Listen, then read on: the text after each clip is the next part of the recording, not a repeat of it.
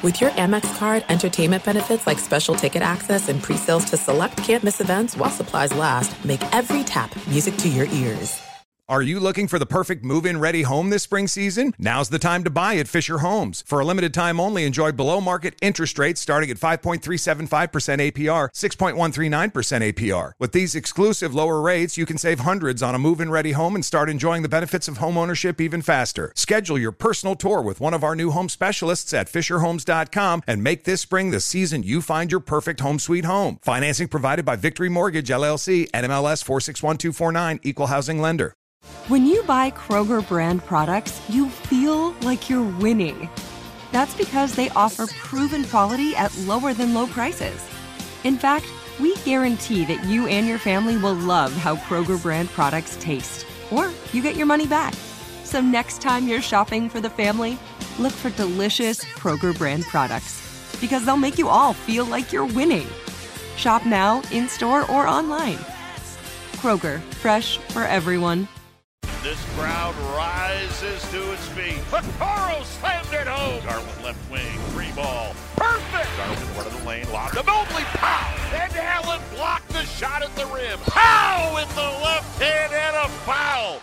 Welcome to the Chase Down Podcast, part of the Cavs Media family. I'm your host, Justin Rowan. The Chase Down is presented by Fubo TV.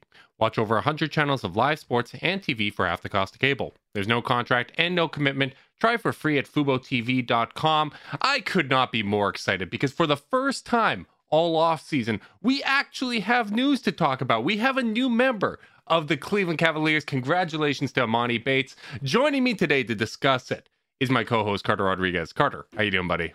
Uh, going good. Um, it was it was uh, it was weird to watch the draft knowing as little as I knew, knowing knowing where the Cavs were going to be picking. You know, I was just I was just like just like a gentle idiot being led through the telecast. Um, which is not too different from my normal day to day, but it felt especially notable. Um, but then you know, Cavs did stay exactly where they were. I think uh, you know, obviously we all had eyes on a potential trade up and didn't end up happening. They stayed where they were, took a big upside swing on Emoni Bates. And, you know, I think that obviously we're going to dive in deep uh, on, on the kind of player Bates is. Um, but, you know, like uh, as, as we talked uh, in our preview pod, at 49, your outcomes are, are, you know, your standard outcome is not exactly great. So to swing for a top end talent, I think is a very justifiable choice and really excited to dive in on the kind of player that the Cavs drafted. Yeah, I, I, mean, it was something we talked about in the draft preview podcast that at 49, definitely understood taking the chance at Emoni Bates, uh, given his pedigree and uh, kind of the upside there, and to gently lead us two idiots through Emoni Bates as well as the Cavs draft night is our friend Adam Spinella. Uh, you may find him from the Box and One, uh, recognize him from last year's coverage, Game Three pod, uh, Game Theory podcast uh, with our buddy Sam Vecenie. Adam, welcome back to the podcast. It's great to have you here. Gentlemen, always good to be back with you guys. You you are two of the best in the business. Really enjoy always coming on and talking Cavs, talking hoops, and uh, I will be gently guiding you two very intelligent gentlemen through this process here today. so I before before we dive in, so uh, in preparation for this podcast, I listened to you and Sam's live coverage of the draft, and normally I don't like listening to live pods the day after because it's like okay, you y'all are in suspense, but I'm not so it's a little boring. But you know, a lot of a lot of places, you know, just weren't doing the level of deep dives I wanted. So uh, you know, I listened to two of the best draft guys in the game, and it blew me away how often you guys were right ahead of time, and like even about transactions, like like uh, Bilal Coulibaly goes to Indiana, and you're like, oh, bet that's a trade down. And it's probably Washington that's just swapped uh, spots with them for maybe a couple second rounders. That was the deal. It was unbelievable. Though I think you really earned your hoops bona fides by how completely lost you were on all non-draft things. At one point, you were like, "It might be a commercial," and I'm like, "What do you mean? How do you not know if it's a commercial?" Carter, to be fair, recent history this man's has been grinding film. He doesn't know what a commercial is. Suggested you can either be a commercial or you could be a two-time MVP and future NBA champion. So we don't really know what commercials are anymore. Right. Absolutely right. not. And, it was amazing I, coverage, though. Really, it was awesome. I appreciate that. I struggled with the dress code stuff. I think I've never felt older than seeing, like I, I talked about this. Kobe Bufkin showed up and just had a blazer on and no yeah. shirt underneath. And I, I was so, I, I, didn't even know that was a fashion thing. I was like, is he not wearing a shirt here? So I learned a lot on draft night about TV Adam coverage. locks himself in the gym and watching film because you're like, it was, it was so good. You were just like, is, is, is he not wearing a shirt? You were you were you were adrift at sea, my friend, and I loved it. It was a great it was a great podcast. I really did learn a lot about these prospects and um, the way the draft broke. Uh, listening along uh, to you live the day after, so very very well done, sir. Thank you, appreciate that. If I look that good, I, I wouldn't wear a shirt either. But uh, in, instead, I just look old and sometimes wear a backwards hat to make myself look a little bit younger. But diving in, enough about us. I, I'm excited to talk about Emoni Bates. Uh, the other player that I, I, think we'll be getting into a little bit in this podcast is Craig Porter Jr., who there is reports uh, that the Cavs intend to sign to a two-way deal. I think it's important to note, though, that that is not official. Uh, there, there, hasn't been a, a, any official news from the Cavs on that. So, uh, someone to, to at least keep an eye on. Uh, we saw uh, that sometimes just because things are reported on Twitter doesn't mean it's actually going to come to pass. Otherwise, Malcolm Brogdon would be with the Clippers right now. Uh, but let's start with what we know, which is that Emoni Bates is the newest member of the Cavaliers. And this is a, a draft pick that, you know, I would call it, I wouldn't even call it divisive, but um, I, think everybody at kind of the 49 spot understood it. They understood this as an upside swing. This is a guy that has a lot of talent, uh, an impressive pedigree, a name that you recognize.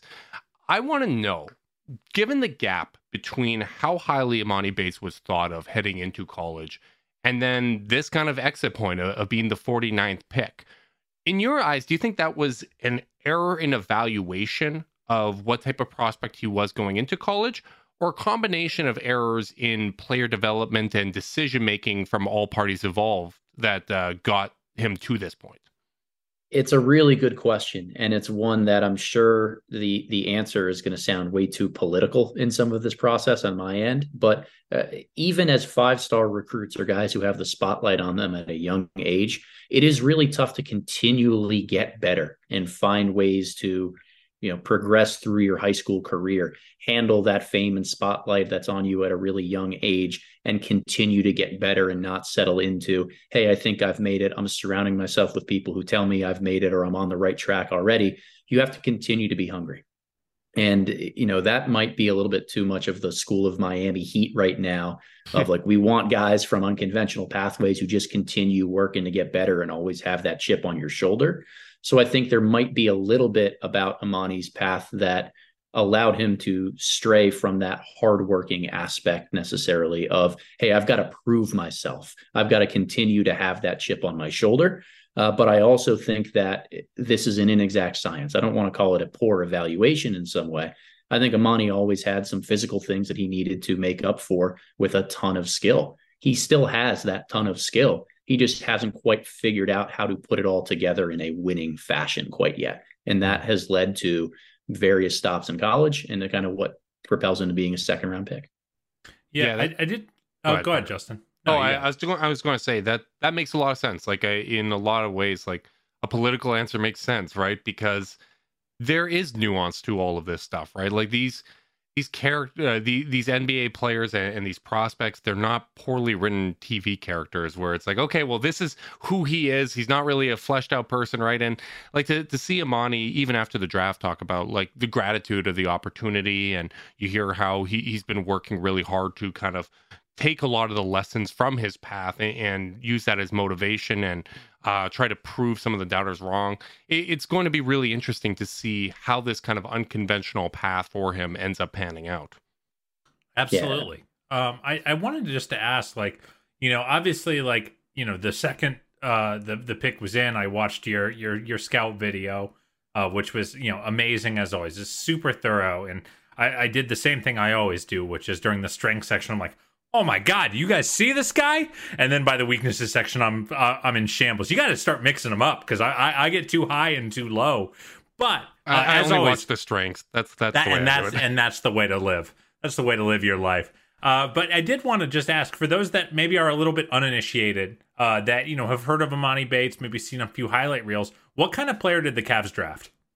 So they drafted a player who is really comfortable creating his own shot. Six nine, six foot ten, lanky shooter who has never met one he doesn't like. And as soon as the ball starts going through the basket, he has unlimited confidence that he's going to be able to make the next one.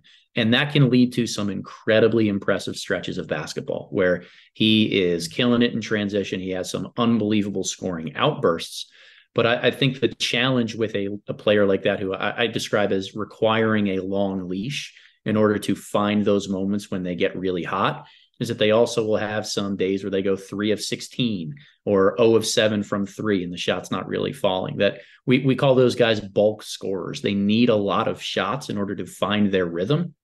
And with Emoni, he just hasn't tapped into finding all of the different ways to impact the game for the better. He's much more reliant on that shot to fall in order for him to have a really positive impact. And believe me, there are nights when he is out there and he looks like one of the best scorers in the world. But I think, as we all know, the higher up in levels of basketball you go, the more you need to be able to do to justify staying on the floor and the more scalable your shooting needs to become. You may not get 20 shots a night when you move up to the next level. And that goes hand in hand with sort of why is Emoni Bates seen as more of a second round prospect? It's because he never really answered those questions of if the shot isn't falling, if you're not the number one option for this team, how are you helping us? He's still a bet on upside, but that's what we've seen up to this point.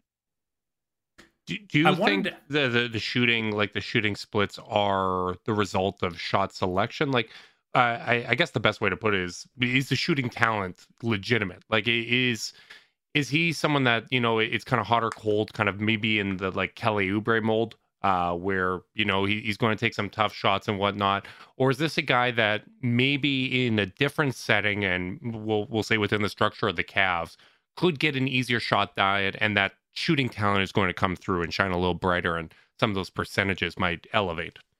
Yeah, I think he's a very legitimate shooter. Uh, the stroke is pure. It's a high release. He's always been known as a really, really gifted shooter from range.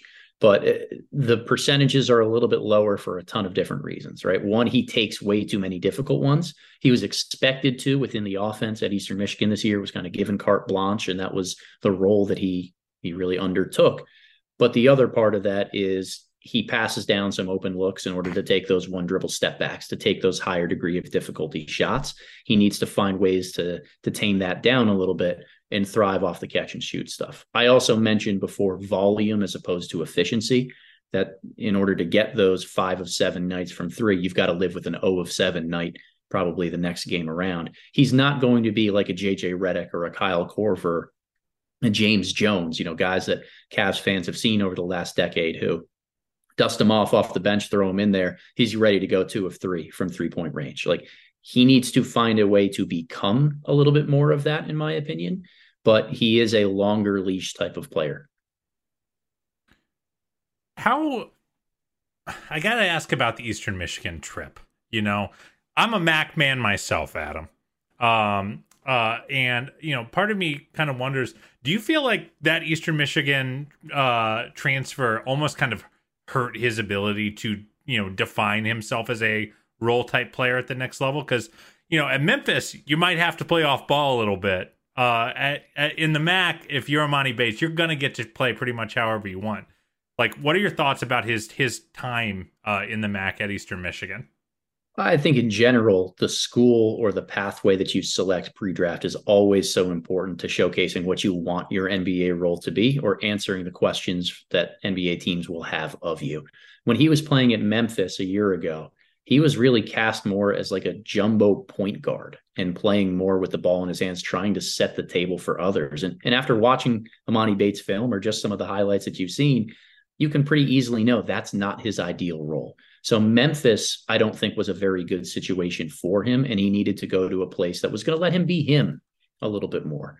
Uh, there can be a lot of conversations that you have about what's the best thing to do pre-draft. Is it to try to audition for the role that you're going to be in in the NBA, or is it to have a really successful season, prove that you're an NBA talent, and then figure out how to adjust to the NBA once you get there? So I, I think that there's there's merit to either pathway. And and that's why I'm not necessarily saying that going to Eastern Michigan was a poor choice for a guy like Emoni Bates, but it certainly leaves a couple of questions unanswered about how he scales down his game. But the only reason that he's in a position to be picked 49th this year is because he had a much better sophomore season moving on from Memphis to a situation where he was just able to showcase his talent. And at the end of the day, my advice for any prospect or player is go where you're wanted, go where you feel your strengths are going to be able to shine through and figure out the rest later. Yeah, this this is such an interesting situation for me because the the Cavs, the strength of how they've turned this thing around has been player development, right? Like that is something that they've really emphasized. Uh, you you got you know undrafted guys that have developed into rotation players in Dean Wade as well as Lamar Stevens, Darius Garland, player that took some time. Collin Sexton uh, previously took some time. Uh, you you've seen the growth with Evan Mobley, and with with Emoni Bates, like there, there's certain things you just can't teach, right? Like the the confidence to take those shots. It's something that can be listed as either a strength or a weakness, right? And, and that type of volume shooting from a player that long is a skill set that the Cavs really need. And I'm curious for your thoughts on what skills you feel most confident uh, that Emoni has can translate to the NBA level. Yeah, I think his scoring first and foremost is always going to be that that most translatable aspect of his game. The confidence is one that I'd like to see him continue to have because we can pick apart efficiency all we want. We see it in the stat sheets. It's easy to come up with. Like I said, when there is that 0 for 7 night from deep, really easy to go on Twitter and try to criticize that. But you it's so much harder in the grand scheme of things to find a player who's willing to continue to take those shots and has that unlimited confidence in yourself. I hope that whatever role Emoni has moving forward, whether he's with the Cavs or in the G League, he's taken two shots a night coming off the bench, or he ends up getting to be the version of himself he was at Eastern Michigan down the line. Whatever version of him that is, be the confident version of yourself. Because if you lose confidence in your own game, it doesn't matter what the skills are and the traits that you you have on the court to impact winning. You need to be confident in order to do so, do those. So there's a little bit of self creation. There's a lot of three point shooting. I think he's an offense scorer guy. That's who he's wired to be, but he needs to be confident in doing that while also scaling down certain aspects to fit into a team system. Uh, I want to ask you about his frame because that that is something that a lot of people, you know, have, have made note of. I mean, he's he's huge. He's very very tall guy, but very very slender. I think I saw he was listed at like 170, which, uh, you know, that seems impossible, um, uh, given how tall he is. How is is that something he you think he's going to be able to add some functional strength onto and, and you know be able to overcome some of that, or do you think it's going to be a, a thing he's going to kind of have to swim upstream on for quite some time?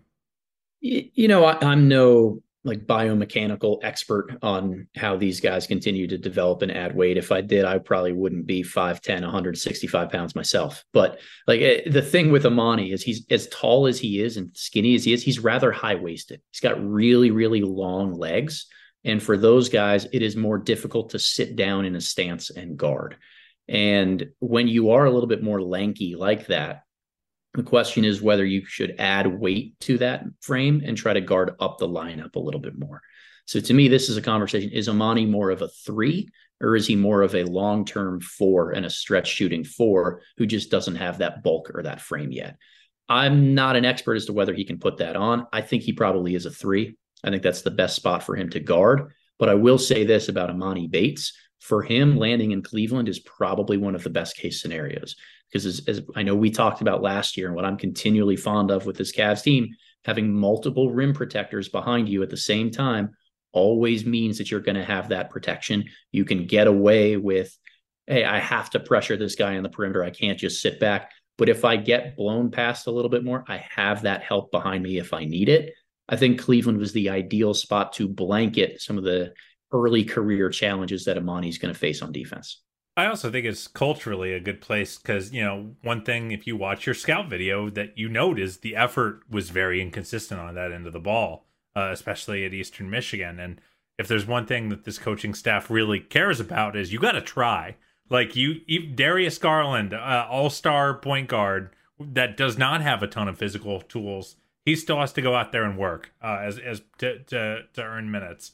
And I I do hope that you know, as part of this culture can uh, kind of wear off on a guy like Bates, where he kind of shows up to camp and goes, "Oh man, these guys are are, are working even really hard in practice, and I'm gonna get left behind if I don't join them at, at their at their effort level." I'm sure he knows that too, right? Like he and his camp, I think, have been fairly self aware of trying to change the perception and understand the areas that he needs to improve. We saw that heading into the NBA draft combine this year. He didn't want to be a high volume chucker. He found ways to get his own shot off, but he was much more concerned about shooting off the catch quickly, reversing the ball a little bit more, and trying to show that he cared about the defensive end of the floor. I, he's aware that he's going to have to do those things in order to make it in the lineup and in the rotation here with the Cavaliers. It yeah, kind of feels like the combine was a bit of a turning point for him, uh, in in terms of like slightly starting to reclaim that narrative that like, oh, this guy, oh, this guy, you know, shot the lights out at the combine. He did compete in in uh in five on fives, and it feels like he maybe helped his stock just a little bit there. Yeah, and, and coaches are always in the business of eliminating excuses, right? Like you're going to find ways to make sure that Emoni Bates says, "I'm going to defend or I'm not going to play." And it's very simple, and it can come down to something as simple as that. I think having less of the offensive load on his shoulders at the next level will eliminate one of those excuses. You can't say, I'm trying to conserve my energy or I'm doing so much on the offensive end. I need help on defense a little bit more. Like, no, your your role is simplified here. We need you to defend. We need you to knock down open shots, play with confidence, and it's that simple. Mm-hmm. Yeah, it's honestly the two things that i found really encouraging one i think is a reflection of the organization which is when he got drafted i saw a lot of smart people that i respect uh, that, that know about the drafts being like this is a great landing spot for him like this is a situation not only in terms of personnel but in their ability to get the most out of him this is a great spot for emoni bates the other thing is what you mentioned which is the self-awareness the the you know it seems like he's someone that wants to get better, that wants to kind of change the narratives that are out there about him. And, and, to me, that's really encouraging because at the 49th pick, man, like you're not often getting upside. Like you, the, the upside might just be, hey, this is a guy that can crack a rotation and give you kind of solid to steady minutes. You're not really getting upside at that range of the draft. And it, it's exciting to have a guy that, you know, might be divisive to some people, but does come with that upside. And I'm, I'm curious, as I say, upside for the 400th time. I would like you to define that upside. Like, what what do you think, kind of outside looking in, as he's entering the NBA? I know it's the hardest thing to define, and it sucks to to put a ceiling on a guy. But where where do you think that that high ceiling, or where do you the think that ceiling would scenario. be placed? Yeah, yeah. Thank you, Carter. Oh, all right. So I'll I'll definitely get a lot of Cavaliers fans super excited here. The best case scenario for who Emoni Bates can turn into is some combination of Michael Porter Jr. and Jordan Poole. Some combination of being a really huge wing shooter who has that confidence to create his own, probably take some bad shots to go with it, but he's going to be able to do those things. And if he figures it out defensively and he fills out his frame a little bit more, he can at least stay on the floor in some closing lineups. Like I don't think Porter Jr. or Jordan Poole ever cemented themselves as guys who are always unquestionably on the floor in a late game situation, but their offensive talent is so strong and so high that they remain consistent starters or parts of the rotation, guys who can just fill it up. That the chance of that happening for Emoni Bates is not incredibly high. That's why he's drafted in the 40s, right? That's why he's at the very end of this draft. But if everything clicks for him, that could be the best version of Emoni Bates that we see. I want to ask a more kind of you know lower to median outcome kind of question, and it's a, it's a bit of a fill in the blank game. So fill in the blank. Emoni Bates will make it as an NBA rotation player if blank happens. Defensive improvement and self awareness. Hmm. So you think the offense is is close enough, like as as is, uh, that if if he just can hang on the defensive end, that he can be helpful immediately. Well, defensive defensive improvement and then self awareness on offense is going to be really take, important to, to cut out some of the the more uh, ambitious shots. Yes. Hey man, I'm I'm a man that loves some ambitious shots. I, I was I have a soft spot for it. I, I I love an audacious attempt or two. I, I'm curious though to to get him to either kind of these median or ceiling outcomes What, in your eyes, what would the best approach be for developing his talent? Because the one thing we said is if the Cavs stayed at 49, we're kind of assuming that whoever they pick is likely going to be spending the, the season in the G League, uh, unless Monty Bates just, you know, kills it in camp and, and is clearly already ready. I think that's probably going to be the most likely scenario. Uh, might even be on a two way contract for this year. But when he, if he is in fact with the charge, and you kind of have carte blanche on how you're going to use him, would you be kind of refining his on ball game and decision making, almost kind of like really building it around him, or forcing him to play more of an off ball role to help him for that likely NBA transition and what he would be asked to do with the Cavs?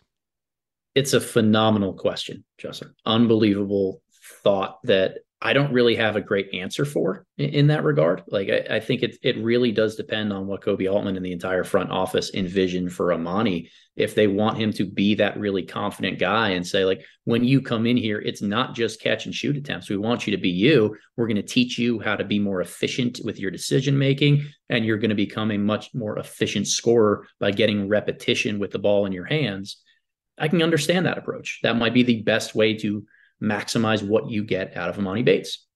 But I can understand the flip side of that as well. Hey, we've got Mitchell and Garland. We want Mobley to operate with the ball in his hands a little bit. We need to find ways to space the floor around all of them. Your best chance of making in the NBA is to listen to that play that role here with the charge. And if you're shooting 37% from three, taking almost entirely catch and shoots, you will be with us next year and probably playing in the playoffs. So I get it from either side. I'm really fascinated to see what decision the Cavs front office makes on this one. Well, one thing I know is that he is going to have the support of this front office and this coaching staff. Just like this podcast gets his support from his video conferencing software. Support for this podcast and the following message come from Zoom. Half a million businesses connect using Zoom, a single platform for phone, chat, workspaces, events, apps, and video. Zoom enables real time collaboration for teams around the globe. Zoom, how the world connects. There's no distance too far for the perfect trip. Hi, checking in for. Or the perfect table. Hey, where are you? Coming! And when you get access to Resy Priority Notify with your Amex Platinum card. Hey, this looks amazing! I'm so glad you made it and travel benefits at fine hotels and resorts booked through Amex Travel, it's worth the trip. That's the powerful backing of American Express. Terms apply. Learn more at americanexpress.com slash with Amex. Are you looking for the perfect move-in ready home this spring season? Now's the time to buy at Fisher Homes. For a limited time only, enjoy below market interest rates starting at 5.375% APR, 6.139% APR. With these exclusive lower rates, you can save hundreds on a move-in ready home and start enjoying the benefits of home ownership even faster. Schedule your personal tour with one of our new home specialists at fisherhomes.com and make this spring the season you find your perfect home sweet home. Financing provided by Victory Mortgage LLC, NMLS 461249, equal housing lender. Tired of restless nights? Meet Leesa, the sleep experts. Here at Leesa, we know that good sleep is essential for mental, physical, and emotional health. That's why their mattresses are made for exceptional comfort and support, catering to every sleep need. Check out Leesa's Sapira Hybrid Mattress, named Best Hybrid Mattress five years running. Sleep hot? The Chill collection is built with cool to the touch top fabric and layers of high density comfort foams, all intended to remove excess body heat while maximizing comfort. With Leesa, getting a new mattress has never been easier. Delivery is free, and you have 100 nights to try out your mattress in the comfort of your home. Don't spend another night dreaming of better sleep. For a limited time, save up to $700 off select mattresses plus two free pillows. Go to leesa.com forward slash iHeart for an additional $50 off mattresses and select goods. That's L E E S A dot com forward slash iHeart. Exclusions apply. See leesa.com for more details. Yeah, I knew you were stealing that from me. The second you said the word support, I knew you were stealing that from me. Carter is a stocks legend, just like this next player we will discuss, Craig Porter Jr. Uh, I I was pretty excited about this. This was someone that I, my typical um, approach for undrafted free agents or you know second round picks is I will enter their name. I will filter on Twitter to see who I'm following that has ever talked about this guy, and all the draft nerds love this guy. In fact, I saw you had him as one of the players most likely to outperform their position in the draft, which I mean, when you're undrafted, that is a low bar to clear. I'm curious for your thoughts. What what is it about Craig Porter Jr. that kind of gave you that level of confidence that hey, this is a guy that that if he lands in, on an NBA team has the chance to show better than, than his draft position. Yeah, unique pathway uh, to get to the NBA. I always try to bet on those guys. I know we talked about it with Monty Bates a little bit earlier. Like somebody who's been through a little bit of adversity prior to getting to the NBA has that chip on their shoulder is something that that I really value in this non-traditional path of okay, I'm a two-way guy, I'm an undrafted free agent. I've got to really grind for every single thing I want in my career. So a lot of this is an informed bet on the type of person that he is and the path that he's already walked just to get to this point. But I love guys who are really high level defenders at the point of attack. If you're a smaller player like Porter is, you don't make it in the NBA by being a defensive liability. You have to more than overcompensate for that as a smaller guard. And with his block numbers and the way that he flies around athletically to protect the basket as a help defender, that's really where my optimism for him comes in. I think anything else he gives on the offensive end, like he, he's got the talent to be able to do it. But smaller guards don't last in the NBA unless they can really defend above their weight class. I think Porter really can. Uh, I mean, I got to start by asking about the blocks. I mean, he averaged like one and a half blocks a game. He had some games with five blocks at six one, six two. Like, what's going on? How does he? How does he make this kind of impact on? on is it is it athleticism? Because he's not super long either. I think he's like got like a six four wingspan. Like, how is he doing this? Because you just don't see this kind of block profile for a guy with this, you know, physical profile yeah, it's it's incredibly incredibly impressive what he's able to do, and a lot of it comes down to his instincts rotationally off the ball. Really good in, in breakdown situations amongst his teammates of flying in to protect the basket. He can contest shots from behind. His recovery is outstanding. He's got great quick twitch athleticism to recognize when there's something happening at the rim, and he explodes there off one foot or off two feet. I think the best shot blockers are ones who can jump off either foot or you know, either one or two feet and are really reactive in a quick manner in that regard, not guys who can only jump in a certain manner and and that's really kind of the nerd talk for me saying like he's a he's an unbelievable athlete for somebody of his size but it's it's athleticism it's instinct it's length a little bit. Like i think he plays longer than he's really listed at. Uh big fan of porters on the defensive end. Yeah so uh, i should probably state again uh the, the signing hasn't been official but we, we assume if he does in fact get a two-way probably someone that you're going to see with with the Cavs uh, in summer league uh, we know that doesn't even necessarily guarantee a training camp deal. I, I think RJ Nembhard w- was on the Cavs uh, two way contract at the time of summer league and might not make it a training camp.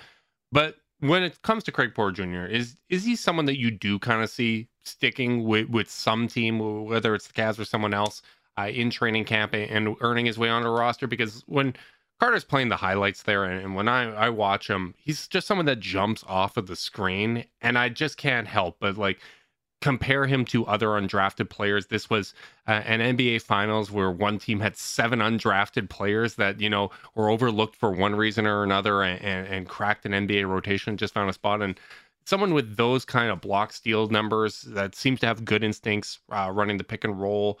This just feels like a guy that is going to stick, in my opinion. Yeah, and those are a lot of the similar sentiments that I have. Like he he just he competes on the defensive end of the floor. He finds ways to be impactful, and he's got enough finishing craft and touch and, and shooting elsewhere that he can refine those traits on offense and really stick around. Uh, I, again, I really like Porter. The trivia question I keep going back to: per forty minutes, he actually had more blocks than Noah Clowney, Ausar Thompson, Adama Sanogo, Brandon Miller or Amen Thompson in this draft class. Oh like th- those are all the guys that we talk about as being huge or unbelievable athletes. And for him to to get those block numbers on the same tier as or above those guys, really, really impressive. Yeah, it, it's it's really fun to have it like an interesting prospect, even even though you know again like we're talking about undrafted or late second round guys that are like you know their their success outcome to be NBA rotation players is not a high percentage but he does seem to have a few of those characteristics that make you go, huh, that's interesting. I do want to ask about some of the reasons that, you know, maybe he was not drafted. Uh, probably starting with his age. You know, he's 23. Um, you know, one of the oldest prospects in the draft. If he was 21 and had the season he had in Wichita State, do you think he's a guy that would probably have been selected? Like, how much do you think the age was was a factor in kind of holding him back from from getting a, actually picked in the draft? So when you're under six foot five, I always say that your game has to be perfectly well rounded, and you need to avoid checking negative boxes for NBA teams, right? Age is seen as one of those for draft players. We don't want to invest in somebody with a high value draft selection who probably closer to hitting their ceiling or the, the end of their trajectory than a younger player. He's undersized. And because of that, you really don't get room for one other type of, I don't want to call it a mistake, but you've got to be so pristine in every other way to overcome that. If Porter's 20 or 21 years old and puts up the season he just had, which you know, two to one assist to turnover ratio, seven and a half rebounds per 40 minutes, all of those block shots, very efficient from the field in the course of the entire season. He's probably a mid to late second round draft pick. But I mean, we're talking about other guards who are undersized, and one in, in the same conference he played in this year, Marcus Sasser, who is one of the best perimeter defenders in all of college basketball, shot over 40% from three, 45% and above the last two years on catch and shoot attempts. He's small, he's tough, he shoots really well from three. He's been part of winning programs at Houston. He went 25th. I mean, smaller guards, they just they're not thought of as being the winning piece in the NBA long term.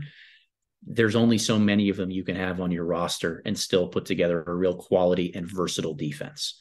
So I, I think for Porter, even a couple years ago, if he had an output like this, his ceiling is still probably middle part of the second round. Mm. But two years later, with that life experience, knowing what it's like to run a team at Wichita State this past year, you feel really comfortable getting somebody like him in the the undrafted ranks. Yeah, yeah. I, I, I did. Uh, go ahead, Justin. I, I was just going to say th- this is why we bring you on because this is such better nuanced analysis than me because I would just look undrafted guard from Wichita State. Okay, so he's Fred Van VanVleet. Then I look at the the blocks and the steals. I'm like, okay, he's Derek White. He's Derek White and Fred VanVleet. Derek Derek VanVleet. Yeah, Derek Done. VanVleet. That's that's exactly who it is. Now, Carter, you you go with a real question. Okay, real question. Um, because you look at his shooting splits this year. Uh, 52.8% uh, from two point range, 36 from three, and you go, oh man, this is a really nice profile. Then you look at two years ago, he shot 38 I'm sorry, he shot 38.7% from two-point range, then got up to 46, then got up to 53. Uh, with small guards, obviously finishing around the rim is going to be an interesting, you know, conundrum. And do you think that this improved percentile was him, you know, just getting older or improving his shot diet? Because like, you know, the the getting you know getting more efficient as you get older is like a good thing, but it's also sometimes it's like, well, you're 22 playing against a bunch of 18 year olds, so like, is it somewhere in the middle? What's kind of your opinion there? Yeah, I haven't watched a ton of older Porter film. Uh, you know, I, I, didn't see all of those younger years before really this season when he popped a little bit more as a draft. You weren't prospect. watching Vincennes University JUCO. I, I wasn't watching. I wasn't watching a lot of Vincennes in, in my uh, in my my spare time here. But I, I think with Porter and watching a consistent thing about his finishes is that he tends to be over reliant on craft. He uses the rim to protect himself from rim protectors. He finds ways to really spin it with, I think the kids call it jelly nowadays, like off the glass and, and find well, we would know. We, Justin yeah. and I would know. As I confidently nod, oh yeah, yeah, they do. Hey, I I didn't know Kobe Bufkin not wearing a shirt was a, an in vogue thing to do, so I'm the wrong guy to know about any of this stuff. But like, I, I think guys who are overly reliant on touch around the basket, craftiness, avoiding contact, using the rim to protect them. Those guys need the game to slow down and they need a lot of space to operate in in order to have those efficient metrics around the rim. So, uh, a lot of this comes down to Wichita State being the right scheme and fit for him, for him getting a little bit older and the rest of the game slowing down. I'm curious to see if that is something that would continue, but I was blown away by the amount of hang time that he gets on some of his finishes where he then spins it off the glass. Really smart when he drives in the middle third of the floor of using his shoulders to veer into the defender to create more space for a touch shot on the other side of the basket. Like there are a lot of really crafty maneuvers he has in his arsenal that suggest he can remain a good finisher while being an undersized guard. Carter stole my ad read, so I'm going to steal his question. Fill in the blank. Craig Porter Jr. will make it as an NBA rotation player if blank happens? If opportunity and preparation happen, you know, for it's a John Wooden saying, right? Like uh, operation and, and pre- opportunity and preparation are what lead to success. I, I think for for Porter, when you're an undrafted guy, opportunity doesn't just come because you've killed it in the G League. You've done an unbelievable job of proving yourself through training camp. You need a certain few things to break away in front of you where the team needs you to fill that role. And he needs to be prepared to do what is best for the Cleveland Cavaliers or whatever NBA team is employing him at that time in order to make it. He has enough diverse skills in his bag. He has shown that he can finish near the basket, score in the mid range, step back and hit shots from three. I think he's going to be fine playing off ball in some regard. He's shown that he can compete on the defensive end of the floor and recover from behind, as well as help protect the basket from the weak side. He's just got to figure out what the team is asking of him when the moments that he's in, how to best fit into their scheme. And like any other undersized point guard who comes in and gets the ball in their hands, find a way to run the team in an effective way and do what's best for everyone around you. I think a lot of times the tough part about being in that situation where you're scratching and clawing for your role in your next contract is that it's not about the numbers that you produce. It's about the number of correct decisions you make for the team around you. So he's got to be able to take advantage of the opportunity he's given by just doing what the Cavs need him to do. Awesome. Well, uh, Adam, you've been uh, amazing as always. Be, by the way, guys, a lot of draft analysts that do this professionally cannot go this deep on Craig Porter Jr. So uh, it's it's so appreciated uh, that you're able to come bring this kind of expertise. Um, but I did kind of want to end with a wider question. So in the last two years, the Cavs have invested five second round picks, or you know, or or you know, uh, reportedly uh, in in Porter Jr.'s case, uh, a, a two way contract. Uh, so my question is, who is m- most likely to earn a full time contract with the Cavaliers between Luke Travers, Khalifa Diop, Isaiah Mobley, Craig Porter Jr., or Emoni Bates? Yeah, it's an interesting one. I really liked Isaiah Mobley coming out of the draft this this time a year ago. Uh, I think that bigger guys who can shoot it and make good decisions with the ball in their hands are always going to be a valuable bench chess piece for an NBA team long term. And that is the the ideal version of who Mobley turns into in the NBA.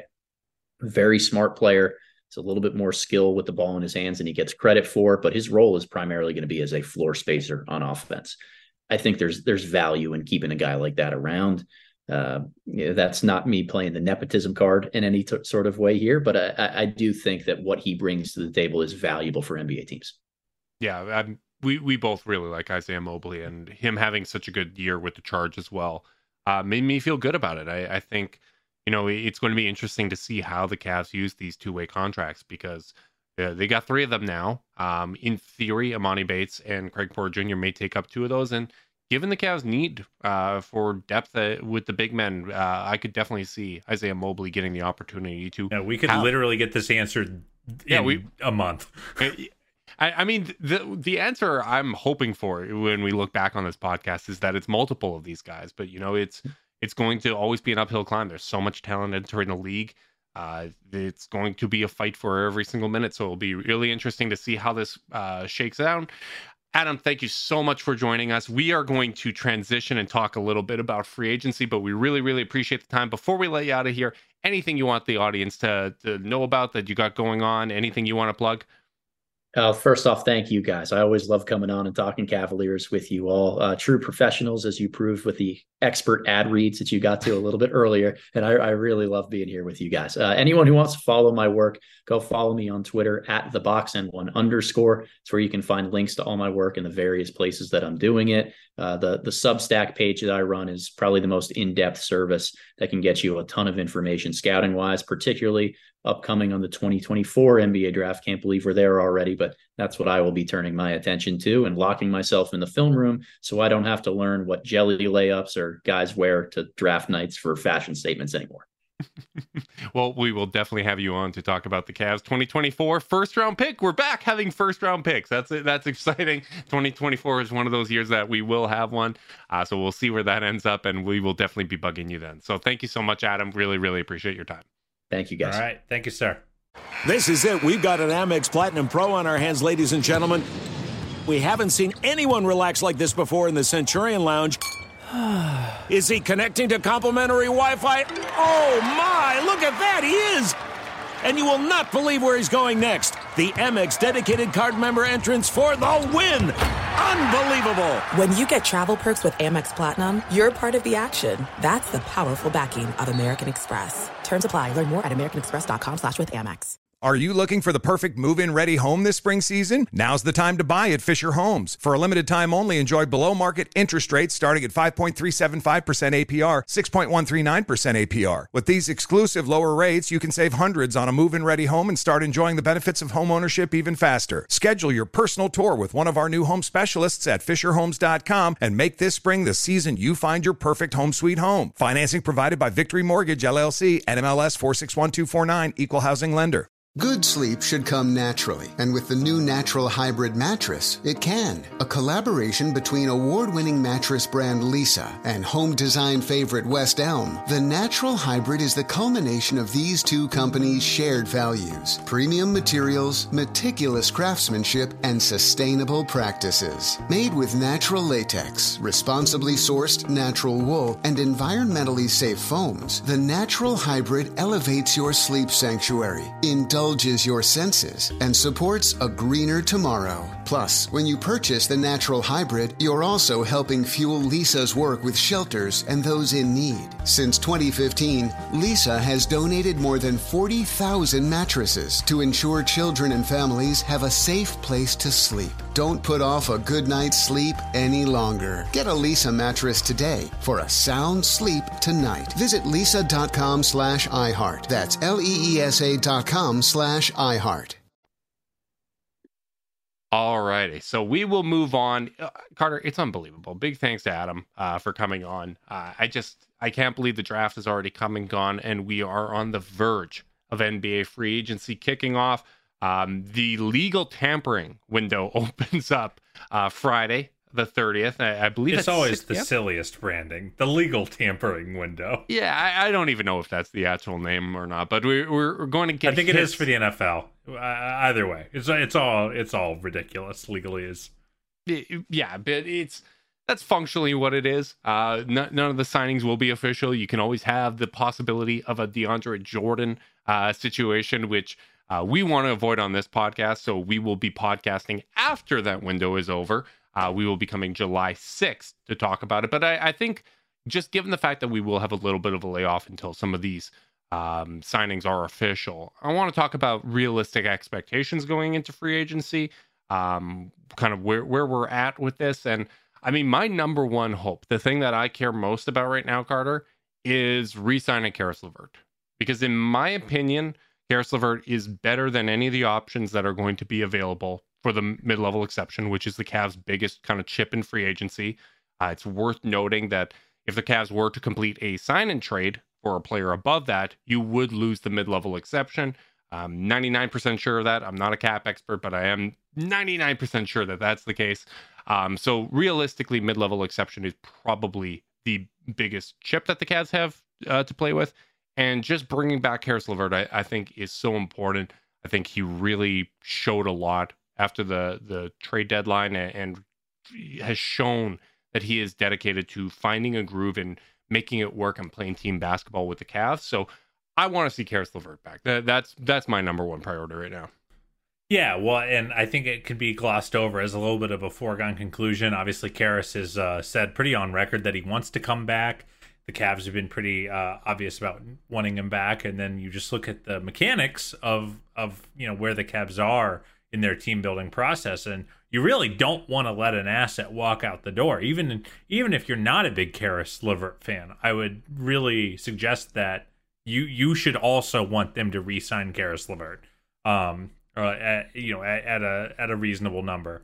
And um it it he showed enough in the playoffs I think definitely that you even even if you were skeptical that you should want him back. Because again, you just don't want talent to walk out the door. This is going to be an over the cap team starting this summer, moving forward. You know, uh, and probably will be for the foreseeable future, barring any crazy cap spikes, which I don't think are going to happen in the new CBA. So, uh, you know, I, I think you're absolutely right um, that that Caris is the move, and then you know, like to the sign and train note again, uh, my legitimate CBA strategy now is just to say stuff and get corrected if I'm wrong. That's how mm. I learn about the CBA these days. But like, would you rather re-sign Caris and ha- sign someone for the mid-level, or would you like to sign and trade Caris and then or or someone of that ilk and then hard cap yourself? You know, it's it it it it's just a little too many logistics when you can just bring the guy back. Um, yeah. So so I agree with bringing Caris back, but I do want to just ask, you know, looking at the landscape, you know, four or five days out from the legal tampering window opening, what do you want them to do, man?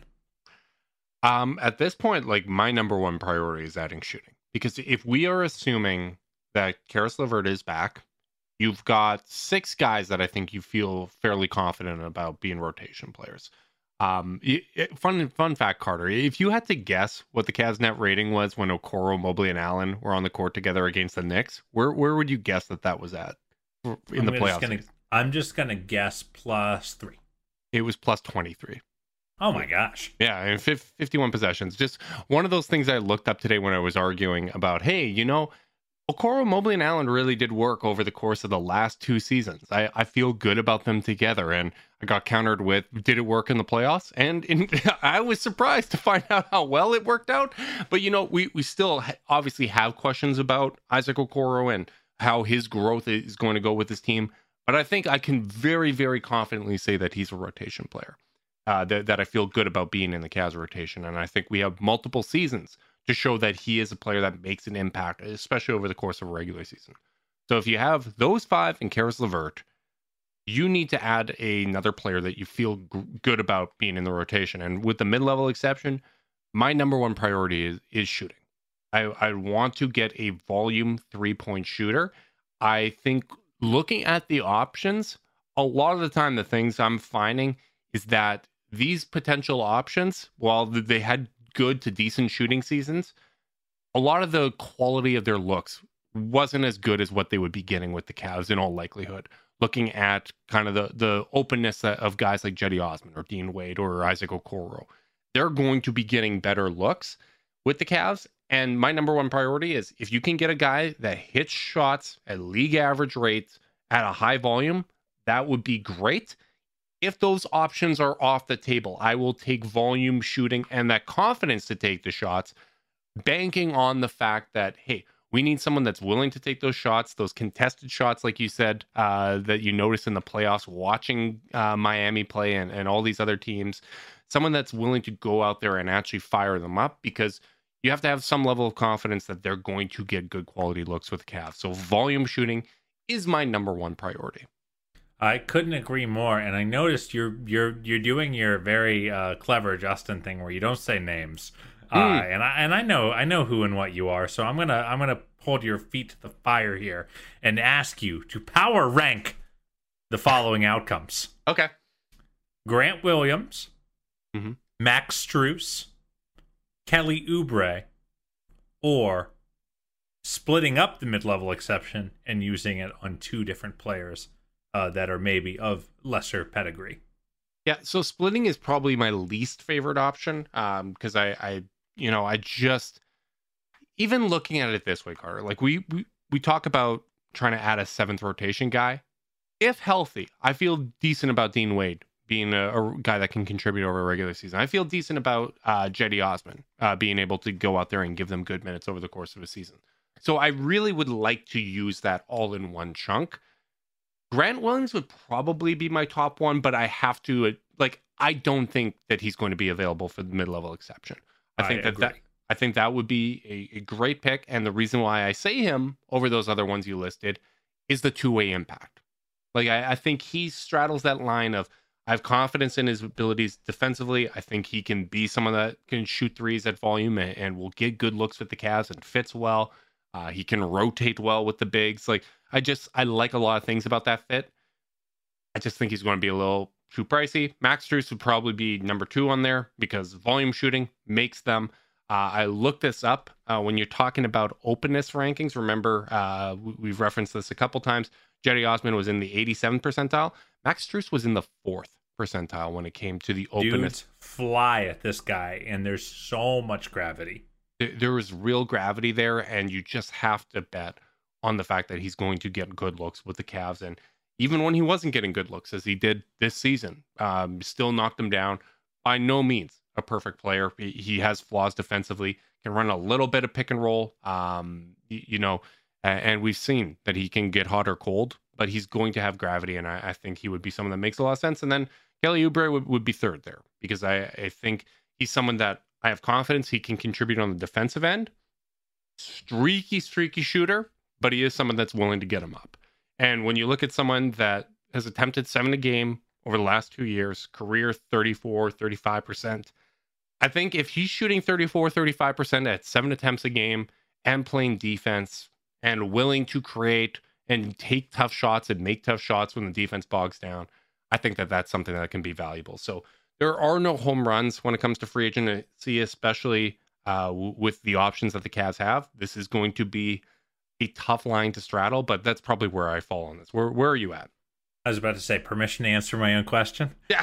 um, uh, I think uh, I I almost agree with you. Grant Williams would be my number one, and I also think there's enough teams that are navigating their way to open space that he might not be gettable for that for that number. Um, I think the fact that he came out and played really really tough for Boston down the stretch after being in and out of the rotation early in the playoffs, um, and you know, and just the fact that he's he's a young guy who can play the play the four, hit a, a really nice percentage on his open threes. I just think he's going to price himself out of that. However, I think when you're looking at the Cavs' two biggest lessons to take away from the postseason is we need toughness and we need shooting. And he's a tough player who is not afraid of anybody or anything. I think, you know, a lot of people clowned him after uh, he went at Jimmy Butler. I thought that was great. You know, I, I love that kind of attitude. And I think the Cavs need some more bad dudes that are willing to willing to get up and and, and challenge uh, their opponents. Um, uh, Please clarify if, what you mean by bad dudes.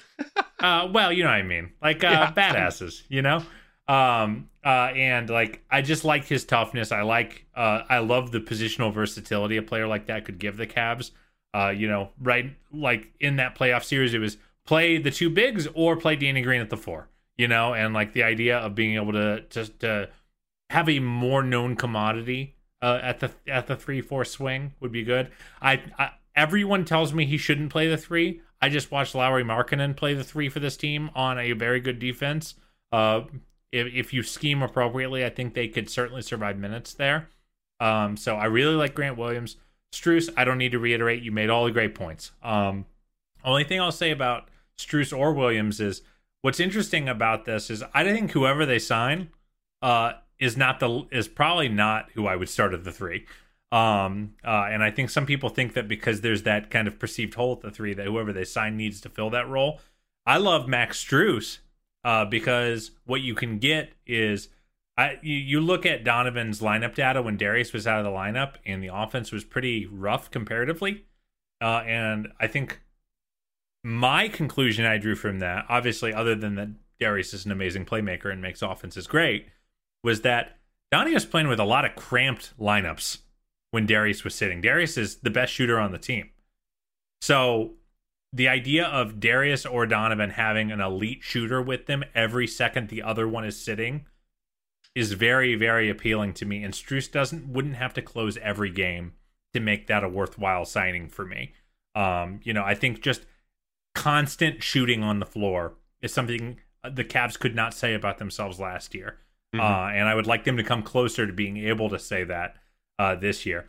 I would actually go with splitting up the mid level after that uh, okay. in my next in my rankings. I love the idea of if you're not going to get a perfect fit, um, getting a couple bites at the apple at a perfect at, at a at a at a good fit, um, and and you know giving yourself more chances to get your seventh and eighth rotation guys. I think there are a lot of interesting players that are in that kind of sub mid level range that I would really love to see on the Cavs. You know, a guy like uh, Georges Niang, um, a guy like Dario Saric, um, the kind of people who you might be able to piecemeal out and, and get that you wouldn't be able to get for the minimum. So I think I would go there. And then Oubre, you know, it, which is funny because he's my lowest ranked option here.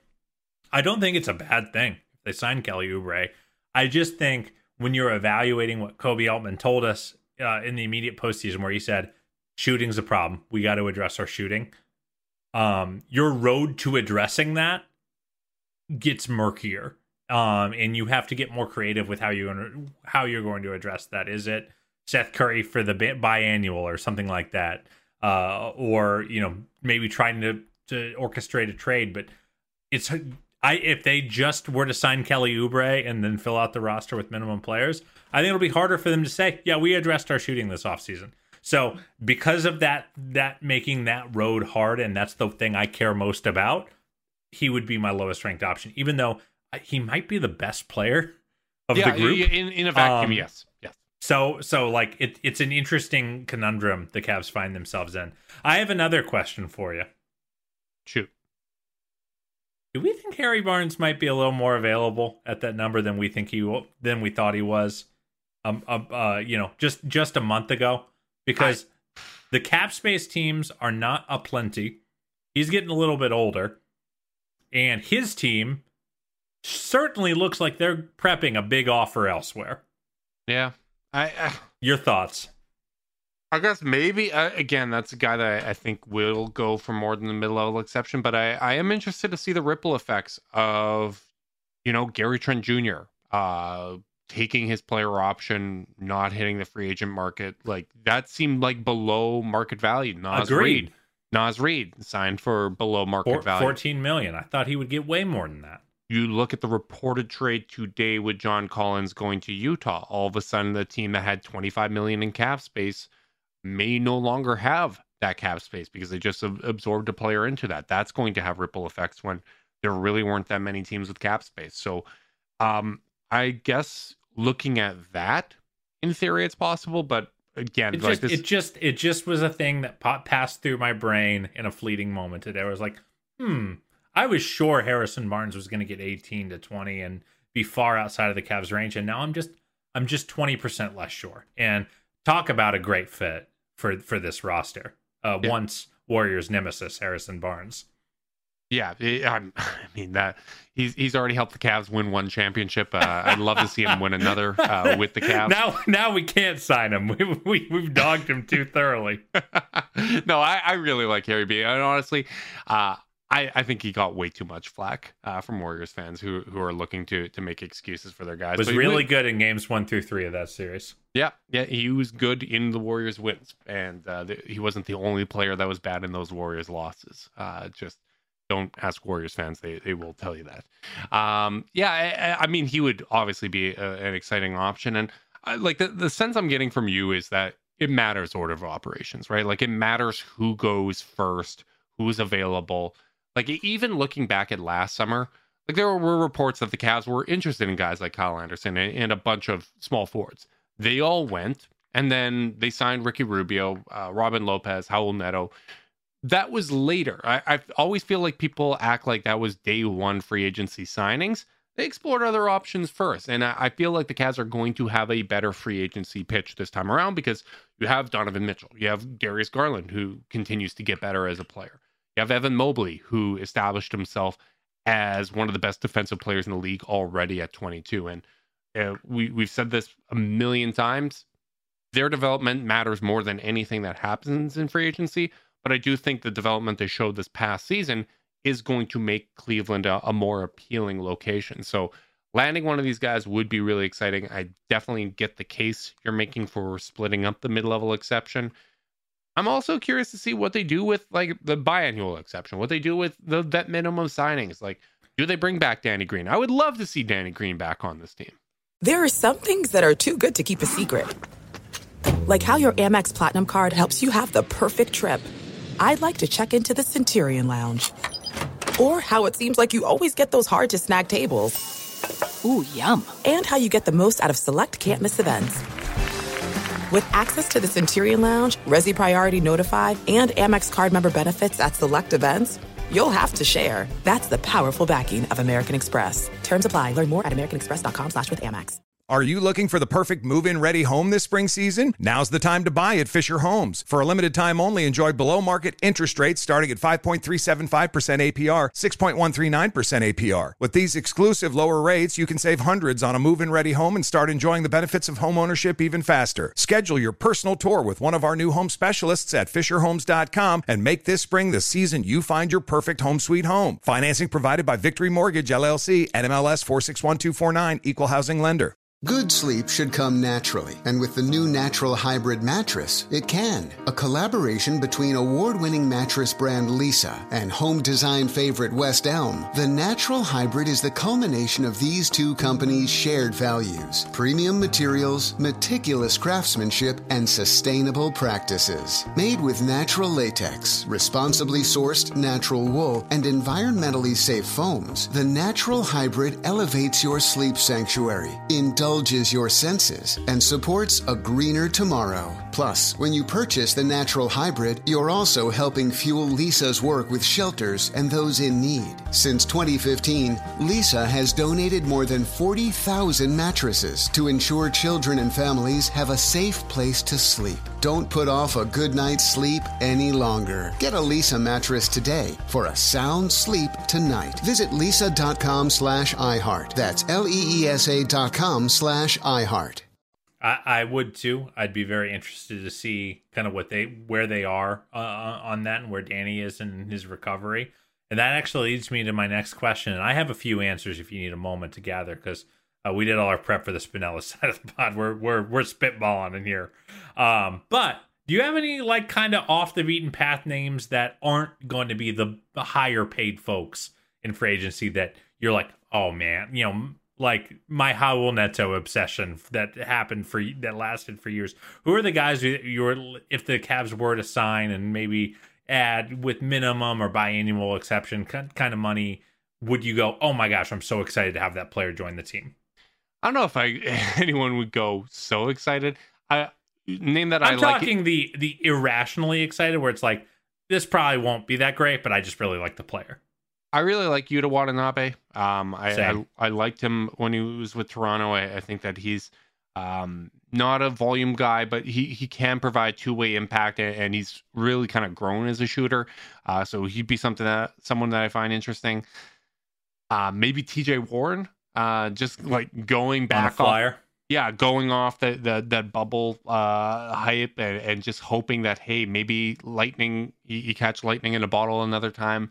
Um, I, I don't know. There, there's not a lot of names that, that really excite me. I got me. a lot of names for you, brother. Oh yeah, people I would really, really be interested. in. How many are Canadian? Uh, uh Oshae Brissett. Let, us throw him uh, out there too. he is he is not on my list, uh, though though I am a fan. Uh, Keita Bates-Diop, uh, who has just quietly turned into a really nice swing big uh, in San Antonio over the years, and they've they've added uh, a healthy amount of big big man talent in the draft between Leonard Miller and obviously the greatest uh, prospect since LeBron James. Maybe he becomes available. Maybe they maybe they they let him walk.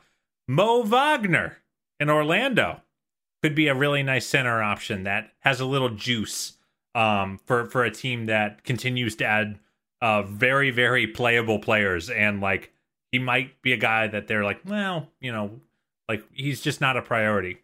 Uh, Troy Brown uh, I don't think I'm I'm mm not sure how expensive a guy like that would be, but he's someone I really uh, I'm I'm a really uh, big fan of. Damion Lee, I thought he played gave really really good minutes uh, to the Phoenix Suns and could be kind of the the poor man's version of like what a Max Strus addition would look like. He can really really shoot the ball. Um, there's a lot of cool players. Trey Lyles is a cool player. Canadian, uh, the uh, Canadian, count it. Uh, that I think would be a really fun fit. Um, you know. I, there are just so many names out here. I really like JaMychal Green uh, as a as a four five kind of big who can who can shoot the ball a little bit and add a little bit of space. Uh, I just think there's a lot of roads for this team to go um, uh, with with to fill out their roster. Um, and I'm really excited to see because you look at how many players are for sure going to be on the team. It's not that they're going to have at least a few minimum uh, contracts to dole out and kind of who they choose to invest in, I think is going to tell us a lot about kind of where they want to patch up their roster. Do they want to add a third point guard, uh, in in you know, like they had in Raul Neto uh, last year, or do they want to let it ride, knowing that Caris can can handle, Ricky can handle, Donnie can handle, um, uh, in a pinch, and maybe invest a little bit more on a few swings at the wing or on bigs. Uh, I'm really excited to see how they fill out the entire roster, not just where they're going to spend the big money, because we see teams find helpful players on minimum contracts all the time. Yeah. Um, and I think that I'm holding the Cavs accountable to that as much as I am on their mid level of like, hey, you have to find wins when you're asset poor on the trade market because you did make an all in move on a guy like Donovan Mitchell. You have to find cool, interesting players who help you all over the place. Yeah. Um. So they really have to have a no turn, no stone unturned type of policy heading into this offseason. I'm really excited to see how they fill out the roster. I am too. And and you know what? I, I'm feeling even more rejuvenated uh, looking at what they did on draft night, looking at, hey, took a really interesting swing on Emoni Bates. And, and uh, Adam Spinella did a great job getting me more excited for him. Uh, Craig Porter Jr., if that does in fact come down to pass, that's a guy that I can see, you know, kind of one of those moves on the fringes that pans out the same way Dean Wade and Lamar Stevens did and we'll we'll see what happens, right? Like if they do use the mid-level exception all in one chunk and get that seventh guy you feel really good about, I'm sure they're going to explore trade options as well, right? Like it might not be resolved with one of those minimum contract signings, but may, maybe you find a guy that you, you, know just no longer has the opportunity or or needs a, a change of scenery, and that ends up being a hit for the Cavs. Like I really don't think it's going to take tons I, I know they have limited options to work with here, but the, this is a front office that's been aggressive, that's been creative, that's valued skill sets in untraditional ways as well, um, and, and, said, hey, we, we will make weird fits work if the skill sets mesh. And I'm really interested to see what they do with that. Obviously, we will be quiet uh, from here on out uh, until after July 6th once some of these trends yeah, I'm I'm I'm actually going to be fleeing the city, Carter. I'm going back. Uh, I'm I'm doing a little bit of a cabin trip. Uh, starting Friday through Tuesday, so I'll be a little more quiet, but I'll I'll I'll be uh I'll still be checking my phone uh, compulsively because I'm I'm just curious to to see what every rumor and rumbling is. Uh, big thanks to everyone that tuned in live. Big thanks to Adam Spinella. Make sure you guys are subscribing to the Box and One. Um, phenomenal YouTube channel, phenomenal an- analysis. I am tired. Uh, speaking of cabin, I was working all weekend, Carter, so I I, I powered. I, I, I, was working really damn hard. I'm very, very sore. I powered, just chugged a green tea before this here podcast. And, and yeah, I, I made it. I, I, I probably rushed through a few too many things because the, green tea was bringing the demons out of me. But you know what? It is what it is. Massive thanks to everyone that tuned in live on the YouTube. We appreciate you guys.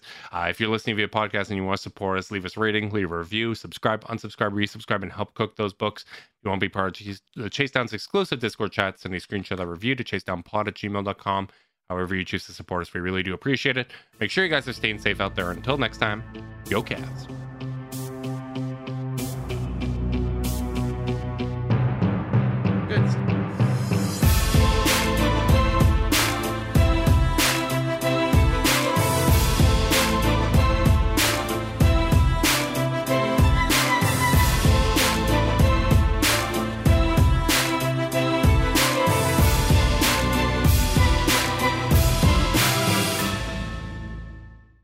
Are you looking for the perfect move in ready home this spring season? Now's the time to buy at Fisher Homes. For a limited time only, enjoy below market interest rates starting at 5.375% APR, 6.139% APR. With these exclusive lower rates, you can save hundreds on a move in ready home and start enjoying the benefits of home ownership even faster. Schedule your personal tour with one of our new home specialists at FisherHomes.com and make this spring the season you find your perfect home sweet home. Financing provided by Victory Mortgage, LLC, NMLS 461249, Equal Housing Lender. There's no distance too far for the perfect trip. Hi, checking in for. Or the perfect table. Hey, where are you? Coming! And when you get access to Resy Priority Notify with your Amex Platinum card. Hey, this looks amazing! I'm so glad you made it. And travel benefits at fine hotels and resorts booked through Amex Travel. It's worth the trip.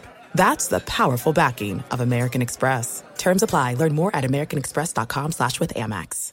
Whether you're a savvy spender maximizing your savings with cashback rewards, a thrifty rate watcher seeking the lowest interest, or a travel enthusiast looking for extraordinary perks, Kemba Financial Credit Union has a visa to complement your lifestyle and unique needs. Apply today at Kemba.org to unlock a limited time 2% cash back on purchases and pay 0% interest on balance transfers for an entire year with a new visa from Kemba. You deserve a card that works for you. Restrictions apply. Offer ends June 30th, 2024.